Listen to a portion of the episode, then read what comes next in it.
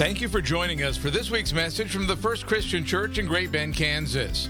Each week, we share thought provoking and life changing teachings on topics that are important and relevant to you in your life. We hope that you will be encouraged by our weekly podcast and will tune in regularly. Now, let's join the First Christian Church of Great Bend for this week's message.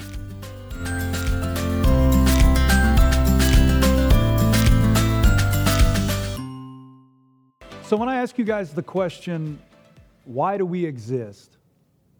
Or more specifically, why do we, as the First Christian Church of Great Bend, Kansas, exist? What's it? What comes to your mind? Well, what I hope comes to your mind when I ask you that question. Dave, am I on, brother? Can you guys hear me? Can you guys hear me? I don't hear myself. You might go up just a little bit more. So, what I hope comes to mind when I ask you that question is this At Great Bend First Christian Church, our vision is to bring heaven to earth in all that we do. Our mission is to inspire ordinary people to live extraordinary lives for Christ by fostering faith, cultivating kids, connecting community, and serving the world. And the reason why I want that to come to mind is because that's why we exist. That's the reason God created us. That's the essence of who it is that God is calling us to be as a congregation, which is as big as it is important.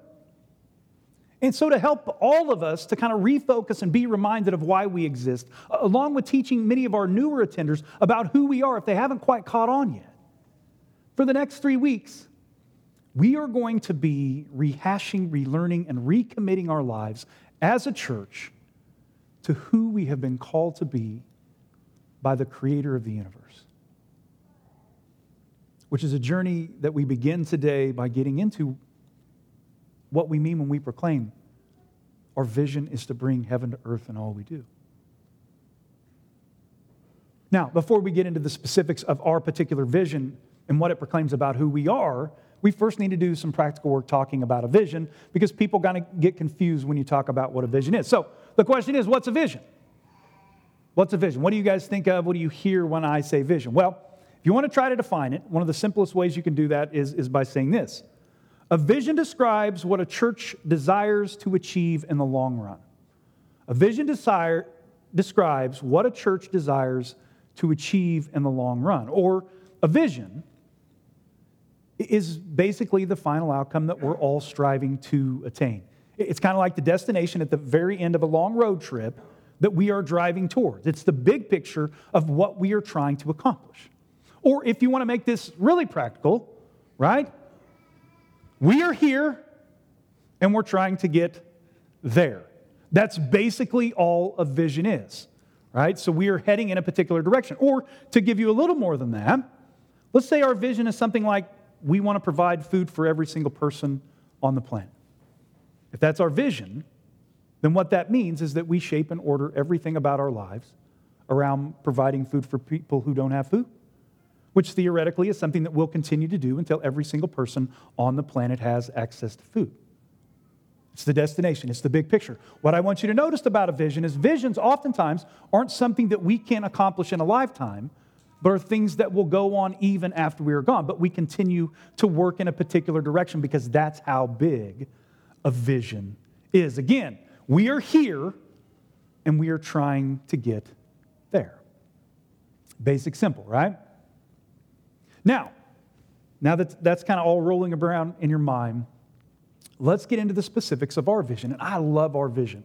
I hope you guys love it as much as I do. And I hope if you don't understand it, you'll understand it after today. It really is amazing. So, the first thing you need to know about our vision is that all we mean when we say bringing heaven to earth is exactly what Jesus is getting at when he teaches us to pray this Your kingdom come, your will be done on earth as it is in heaven. And that's the part you got to notice there on earth as it is in heaven. And to get into the depth of what Jesus is doing here, we've got to nerd out a little bit, right? And I'm a nerd, so we have to nerd out at least like a little bit in each and every sermon that we do. So bear with me here. So, in Hebrew poetry and prayers, one of the methods that they use to make a point or to make something really pop is they don't rhyme like we do today, right? When we say poetry and all that kind of stuff, there's a, rhyme, there's a, there's a rhythm, there's a, a rhyme to it, kind of like roses are red, violets are blue. You are so pretty, yet you smell like a shoe. You guys remember that from grade school, right? In the ancient world, they used a method called synonymous parallelism. Synonymous parallelism. And what that is, is basically saying the same thing in a couple of different ways for emphasis and clarity. For example, Proverbs 12 28 says, In the way of righteousness in life, and in its pathway there is no death. So it's the same thing being said in two different ways. Righteousness is life, pathway there is no death. Also, Psalm 2 through 4 says this He who sits in the heavens laughs, the Lord scoffs at them. Again, same thing said in two different ways. That's the way Hebrew poetry worked back then, and that's for emphasis and clarity. Now, the reason why it's important to understand synonymous parallelism when it comes to the Lord's Prayer is because this is the method that Jesus seems to be using when he teaches his disciples to pray these words Your kingdom come, your will be done on earth as it is in heaven.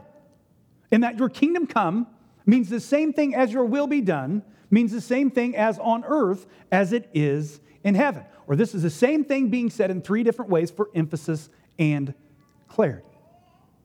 Now, while keeping all that nerdy technical stuff in the back of your mind, well, what does Jesus mean when he says that? I mean, we, we kind of see what he's doing, so what does he mean when he says that? Well, I think the first thing that you need to understand about what Jesus is trying to teach us here is that when Jesus uses the word heaven in the phrase on earth as it is in heaven, he's actually not focusing in on heaven as the place that we go when we die, right? Oftentimes when we think about heaven, we think of the pearly gates and all that kind of stuff. And that is there. That is used in the New Testament in that way. No, what Jesus is actually doing here when he talks about heaven is he is talking about the place where God resides and rules completely. Like in the first part of the Lord's Prayer, right? Our Father who art in heaven, right? So this is the place where God lived. This is the place where God resides. Or in a sense, heaven is a reference to God's holy domain where everything is as it's supposed to be because He is the one who is in control. Now, what that understanding of heaven does for us and puts into perspective for us here is that according to the prayer, is that the goal for the earth, where of course things are not as they're supposed to be, right? We know that because we live here, is to become more like heaven. On earth, as it is in heaven. A lot of people miss this in this prayer, even though they've prayed it their entire lives. On earth, as it is in heaven. Or for some clarity, let me give you a couple of metaphors uh, that I think really work. So, the first thing I want you to picture is the bedroom of a young child a couple of weeks after not being picked up or cleaned up. Because if your experience is anything like mine, what that room looks like is that a bomb has gone off and sent shrapnel of all of their stuff everywhere. It's amazing where stuff lands in these rooms. On the bed, you will find pillows and blankets and technology and toys, along with a whole lot of unidentifiable crumbs. On the floor, you will find every toy that child has played with in the last two weeks, along with every article of clothing they have taken off, is still laying in the place they left it. On the bookshelf, bedside table, you'll find all the food and drink that this child has brought to their room piling up, beginning to spill onto the floor. And in the corner, you find this trash can that is filled to overflowing with science experiments that are now starting to grow, creating smells that could choke a dog. You guys know what I'm talking about, right?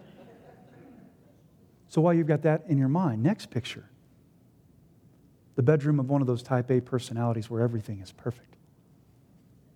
And I think of my mom's bedroom here. This is, this is who my mom is. Because in juxtaposition to what a kid's room looks like, my mom's room is immaculate in every way.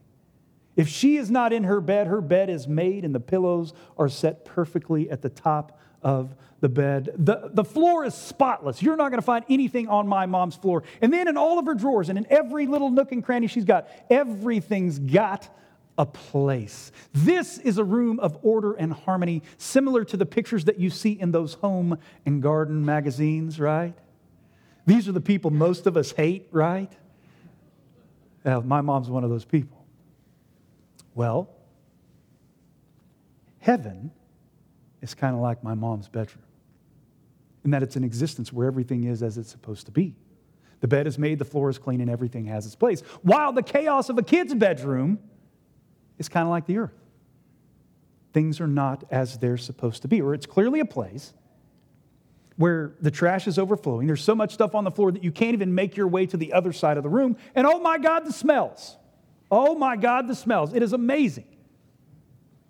So, what Jesus is getting at when he says on earth as it is in heaven is that, like a child's bedroom of chaos and disorder needs to be cleaned up and organized to actually be livable and safe, our existence needs to be cleaned up and put in order so that earth will become a little more like heaven.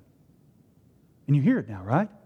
Your kingdom come, your will be done on earth as it is in heaven. Or to think about it in another way, simply imagine the world where God's kingdom has come and God's will is being done on earth as it is in heaven. Or imagine if this prayer actually came true. Because the picture you get when you think about the earth in this way is a picture of an existence living in harmony and relationship and peace with God and with one another. A world where love and truth have the final word. A world where everyone has not only what they need to survive, but to thrive. No more sickness, no more war, no more genocide, no more hatred, no more racism. We're a world where everything has been made right. Well, that's what Jesus is getting at when he teaches us to pray for God's kingdom to come and his will to be done on earth as it is in heaven. And not only that, but this is the vision, this is the goal, this is the purpose that Jesus, through his life, death, and resurrection, came to accomplish. This is why he came. This is why he gave his life. This is why he was resurrected. A purpose. By the way, that will not stop until God brings all of it to completion, until God brings about the salvation and the restoration of all things, because God will have the last word. Your kingdom come, your will be done on earth it is as it is in heaven. And you guys just sit there. Come on now. Now, where do we fit in all of this? Where's our place? Well, not only are we being called to pray this prayer weekly and maybe even every single day, but I would argue we're being called to live this prayer by going out under God's guidance, direction, and in God's power to join Him in doing this important work by the way that we choose to live our lives.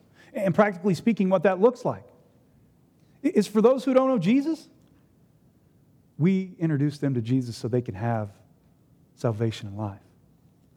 For those who long to go deeper in their relationship with God, we show them next steps. For those who are hungry, we give them a piece of food. For those who are thirsty, we give them something to drink. For the hurting, we offer relief. For the oppressed, we fight for freedom. For the sick, we strive to cure. For those living under the weight of sin and death, we show them the way of eternal life, which is something that begins in the here and now and goes on forever. For the unlovable, we offer love. For the lonely, we offer friendship. Or we go into those places where God's kingdom has not come and his will is not being done, right here in the middle of nowhere, Kansas, to do God's work, to be God's hands and feet in this world so that our existence, our place, will become a little more like the way God designed it to be. Or that is what we mean when we proclaim that at Great Bend First Christian Church, our vision is to bring heaven to earth in all that we do. Let us pray.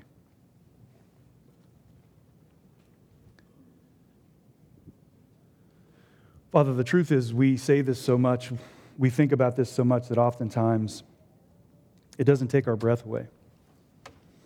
It's not something that, that catches us. And so, As we begin this series, as we begin to walk through who it is that you have called us to be, help us first and foremost, O oh Lord, to get this, to understand what you are not only teaching us to pray, but teaching us to live every single day. Your kingdom come, your will be done on earth as it is in heaven. Or may we, O oh Lord, be the kind of people that stop thinking of ourselves first, that stop focusing in on what we want and what we need and commit our lives completely and totally to bringing heaven to earth in all we do by loving the unlovable, helping those who need help, offering food to those who are hungry, and telling others about you every single chance, every single time we get a chance.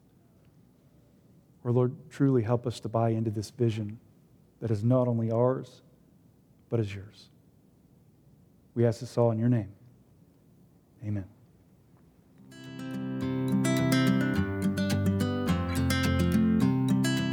You are invited back next week for another life changing message from the First Christian Church of Great Bend, Kansas. Please check out our website at www.fccgbk.com. That's fccgbk.com. May you have a blessed week.